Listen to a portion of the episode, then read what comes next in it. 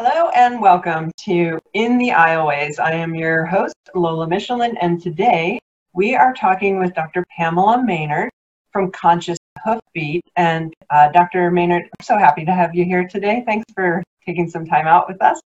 Thank you for having me. It's my pleasure. So, I want to start by sharing something one of your clients said about your inner health circle for horsewomen. She said, This is where I go to fill my cup. And that struck me as a really powerful statement. Can you tell us a little bit about Inner Health Circle? Um, sure. As far as the statement about filling your cup, I feel, and, and I think every woman can relate to this, horsewoman or not, that we women have a tendency of caring for others and putting everyone else before us. Uh, you know, the family, the kids, and then on top of it, because we are horsewomen, then the horses come before us. And at the end of the day, you know, our our tank is depleted, and we don't always take time for ourselves.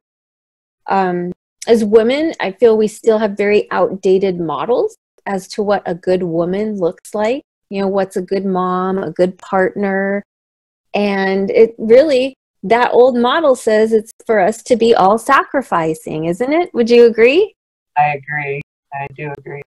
So, when women take the time for themselves, which is what Inner Health Circle is all about, that's when we can fill our cup, where we can refill our tank and be re energized and it's it's part of self-care it's part of taking care of us and giving ourselves permission to do that. A lot of women have a real struggle with giving themselves permission. And so to be able to do that whether you want to participate once a month or once a week that's your time right? You're unplugged you're shut off from the rest of the world and it's all about you filling your cup doing your inner work so that you can go back to the world, back to the family, back to your job, and back to your horses and be renewed and should be showing up in a more authentic, better, healthy place. Wow, that sounds fabulous. Um, so I know your business, Conscious Hoofbeat, focuses on the inner health practices for lifestyle horsewomen. Um, can you just give me like an example, two or three examples of what an inner health practice looks like? Sure. Uh, the first thing that comes to mind for me, because I do it a lot and I have since I was a kid, is journaling. That is a huge inner health practice for me where I can sit down at the end of the day and if I had a crappy day, I can put it on paper and get it out so I'm not internalizing this. It helps me have a better night's sleep. I also keep a horse journal. So if I have a lesson or go to a clinic or have some cool ahas with my horses or even a bad day with my horse, I journal about it. And it's I also ask myself, where was I at today in my, you know, heart space and my mental space and how did my horse react or you know, or my horse was super great today. You know, what did we do right? And to to um document that. So, journaling has been a huge practice for me. Um, showing up for circle is an inner health practice. Taking that time for myself and exploring some internal dialogue and allowing myself to process things um, in a safe space where there is no judgment. And one of the things I always say is what happens in circle stays in circle. And we honor that. So we can be vulnerable and authentic and share from our heart. And um, a third inner practice is my horses. but not just, oh, I'm going out and I'm riding and I'm doing my thing, but really, I, I always say this that horses are my spiritual practice and the barn is my church and it's how I show up for them. And I, when I show up, I'm present I'm in the here and now. Do I do it all the time? Like, no, sometimes I have my phone on while I'm cleaning poop because I have to multitask or I won't get other things done. But I make it a point that when I go out into the arena, my phone is in the barn and I am present with that horse. And if I'm not, then I take the time to get myself grounded, do a little breath work. And maybe if I can't get myself in that good place, maybe I don't ride that day. I think that's really a valuable thing for people to dwell on is we often are like, well, this is my hour to ride, or this is my scheduled lesson, or this is the only time I can fit this in. And it's, it's nice to have permission, whether you give it to yourself or somebody reminds you that if you're not in that space, it's okay to say, you know what, I'm just going to take you for a, a walk today. We're going to go hand graze because I'm not going to sit on you in, in, this space or in this, you know, mental state. Um, I think that's a good reminder that as horsewomen, we do have that responsibility to our horses that um, to be present and to kind of check in and say, is this the best time for us to be doing this activity or is there a different way around it? I also love the idea of journaling. I'm a big journaler myself too, so you and I share that. Um, I even in my classes, that's a homework exercise for our students while they're in class is we give them a journal so that at the end of the day, they can kind of review the day and jot down things that may have come up for them during the day. I find that a lot of times when you go to journal, the thoughts about your day that come up are completely different than what you were having at the time you were doing the activity you're journaling about. You realize uh, nuances about things and make connections. For me, anyway, I'll find like, oh yeah, that happened in the morning, but then something else I did later in the day uh, connect the two and I know from a neuroscience standpoint, journaling at the end of your day has a tremendous impact on your long term memory and what information you integrate into your, um, you know, from your prefrontal cortex to your long term memory. Yeah, so you're talking about the neuroscience behind it, and and I just want to point out it, there's nothing wrong with typing but I hand write in my my journals, and I don't think a lot of people hand write anymore nowadays. But when you hand write stuff, it's that bilateral stimulation that goes on in the brain that helps us, you know, reprogram. And so I encourage people all the time uh, to hand write, and it, it doesn't matter if you're spelling correctly or making complete sentences. Yeah, you can just be like, today sucks explanation point, explanation point, explanation point. And I feel like crap. But as you start going through the process, it, it does evolve. So. Yeah. yeah, and I noticed uh, in our conversations and uh, going through the information on your website and learning more about Circle, there's a vocabulary around your work that I really find appealing. It really resonates with. And it starts with the name of your coaching practice, Conscious Hoofbeat. That to me evokes something really powerful. How did you arrive at that name? Um, well, long story short, there all the names I had picked, you know, the domains are already taken, right? so process of elimination, but I also feel like I was guided to it. Mm-hmm. You know, like I was like, what is this really about? And it's about bringing awareness, bringing awareness to the presencing and the mindfulness and the self care and all that it entails. And so that's what conscious means to be aware. And I think we live in, I don't think, I know, we live in a very busy world. And we don't always take the time to be aware of what's going on. And I just feel so strongly how important that is when we're working with horses they're, you know, they're big, over thousand pound animals sometimes, and they could hurt us or kill us if they really wanted to. And I know that I'm probably getting off a little bit, but it's uh, bring me back to the consciousness is that like I know the times when I've had accidents, I was not in the here and now. I was not aware of what was going on around me, or I was talking on the phone or doing other things. And so the conscious part is just just foundation of the, the awareness work. Everything about conscious hoofbeat is about awareness. And the hoofbeat is because, you know, it's about horses. For us lifestyle horsewomen, us really hardcore lifestyle horsewomen that our life revolves around horses. They're they're our heart and our soul and our they're part of our deepest, darkest innards. And so the the hoofbeat is just a play on heartbeat. And and it yeah i'm glad it resonates with you because it it resonates with me too because that's what my life is about.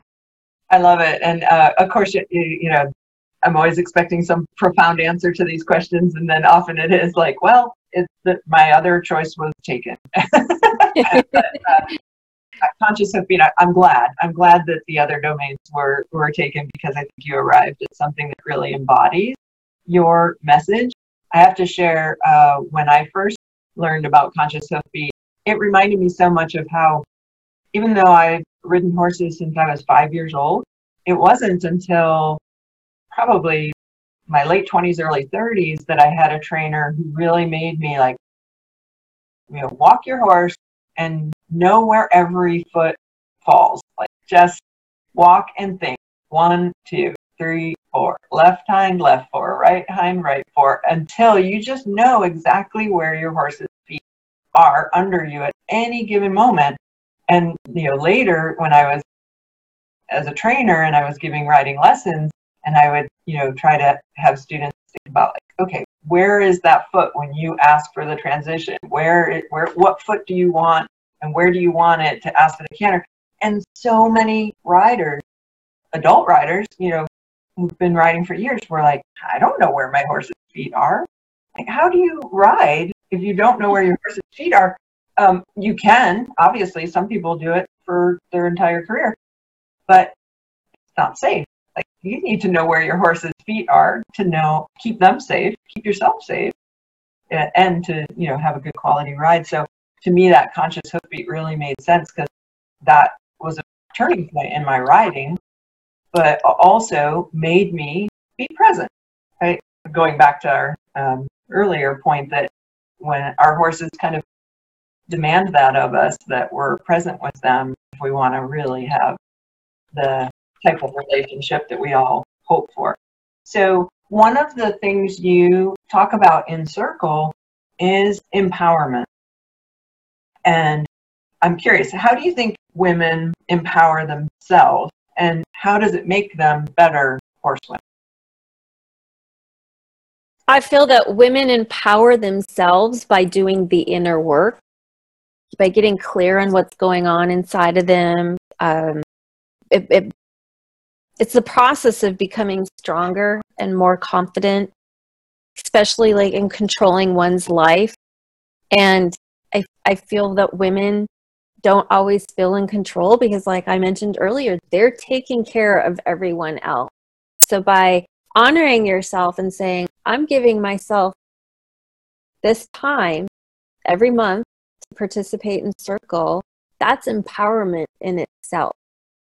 And then the, the process of the, the work in the circle just becomes even stronger in the empowerment. It's it's just ways of, of supporting and taking responsibility for yourself. And again, it brings awareness, which helps increase autonomy and your self worth. Mm. Like we, we as women, I, I, we, I feel like we come from this like society of like competition, right?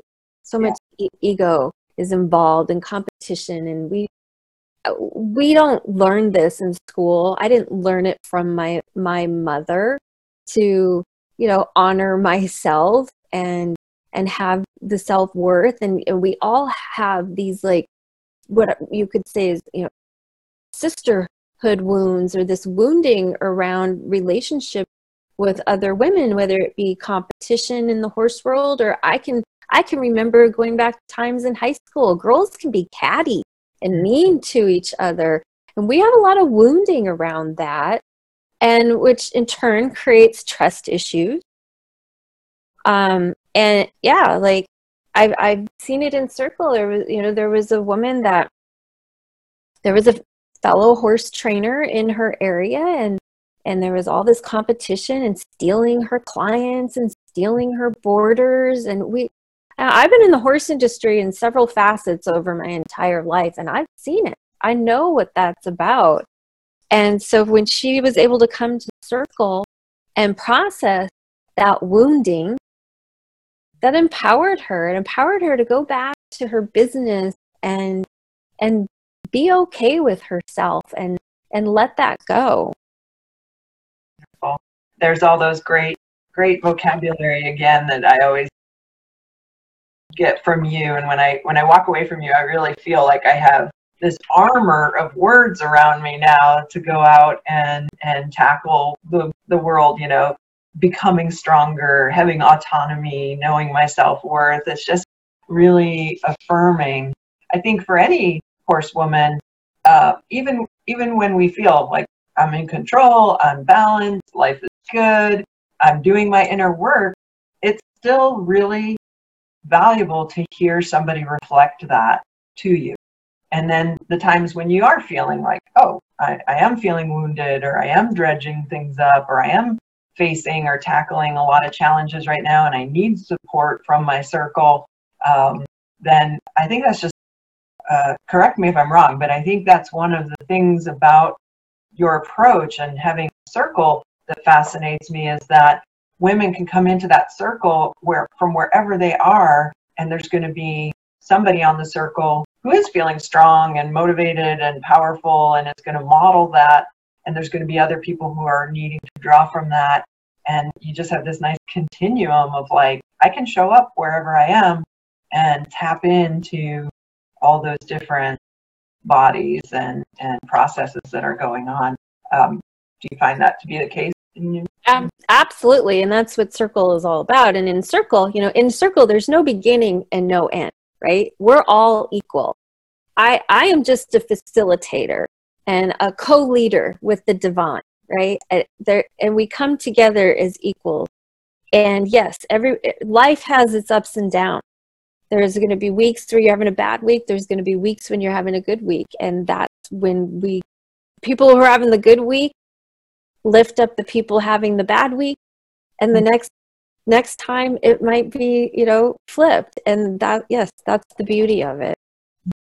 You know we we hear a lot about being fit in order to be better riders you know being very body aware in order to have the types of horsemanship that we want and and how being aware you know having that mindfulness is really important. But um, we don't talk a lot about or i don't hear a lot about the inner health uh, aspect of being a lifestyle horsewoman. And that's really what you work with, and that's your approach. So, um, how do you think that inner health of our own improves the health of our horse? Well, I'm going to back up a step and just talk a little bit about how, you know, self help books and stuff are super popular right now. But the reality is, is people don't want to do the work. They it's it's it's a lot of work and it requires us to walk through our pain. And our western society doesn't teach us to walk through our pain and feel our feelings and allow ourselves to process it. Our society says here take a pill. Um, buy a tub of ben and jerry's and go binge watch something on netflix right that's why, why over 60% of our population is overweight and or obese that's what we're taught. So I I see it all the time. I used to train horses professionally and I saw a lot of drug use in people and the horses. I saw a lot of abuse. I saw I, I saw a lot, right? And there was I don't know why I call it divine intervention. I just woke up one day and was like, this is not the world I want to be with in in this way because I I want to have a connection with these animals. I don't want them to be robots and go around and walk, trot, canter, and give them drugs and do whatever it takes for a blue ribbon to fulfill my ego, right? Mm-hmm. Because that really wasn't filling my soul. And I had to learn a new way of being with horses. And that awareness you know the horses are always talking to us it's just a matter of are you listening and my my horses you know it's one thing when you're like a trainer and working with other people's horses and that was another one of my issues is i get attached because I connect I connect with them. And but now that I have my own horses and can do it my way, not because we have to get a blue ribbon or be ready for that horse show. And it's just a whole new beautiful process. And when i listen to them they tell me we all know this is not new information. We know horses mirror our emotions right? That's all about all a lot of the equine assisted work is about. We we we know this right? So why would you not want to learn how to show up for your horse in the way your horse wants you to show up. Your horse doesn't want you to show up all frantic in the barn and full of nerves and uh, angry because your day was bad. And, and and to me, it's a part of a, an emotional maturity. Like we we can, it's a choice. We could choose to take our frustrations out on our horse and have a crappy ride, or we can choose to learn to um, self manage and control and self regulate our emotions and and show up for the horse differently and that horse is going to mirror it so it's really like what do you what do you want? What are you looking for? And I, does that answer your question?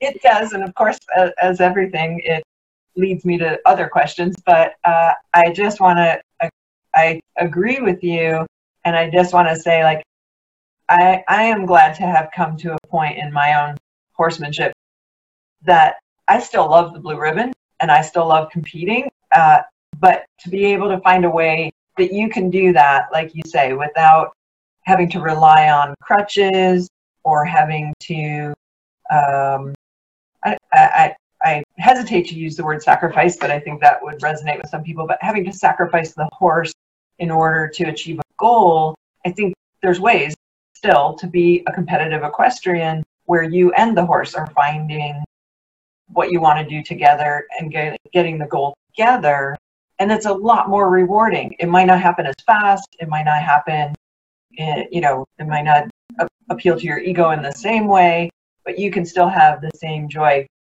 For me, uh, you know, I competed in the 100 jumpers for, for many, many years.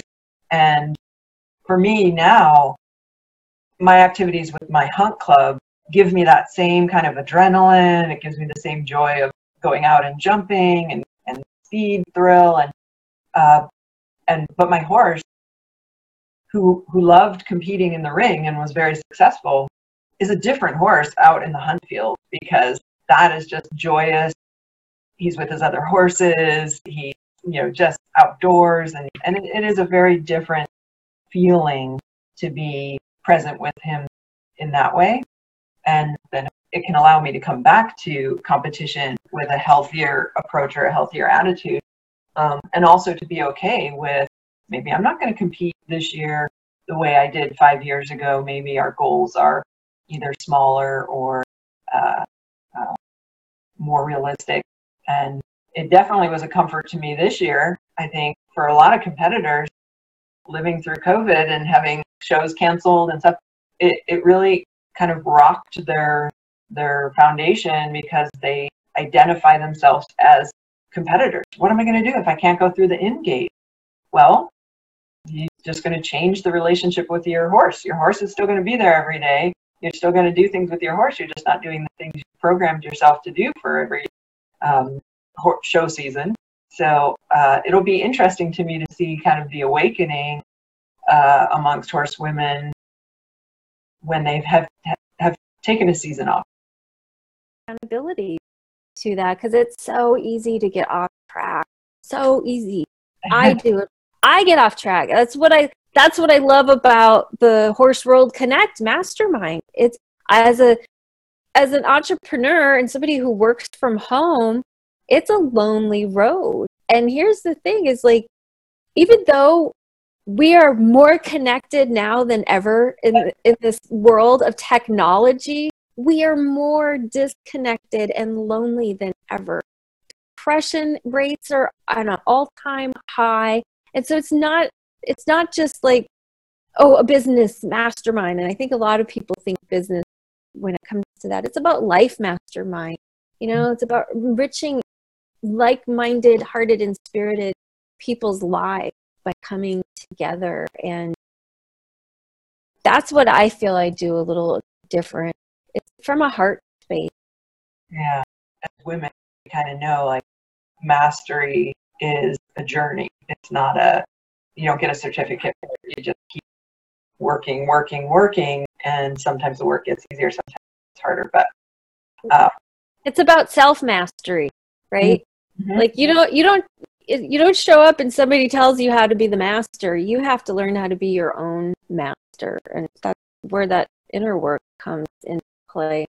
Yeah, that's great. It, it, it, and kind of wrap things up, it brings me back to an earlier point when you were talking about empowering and, and you know taking taking your power and um, being in inside yourself.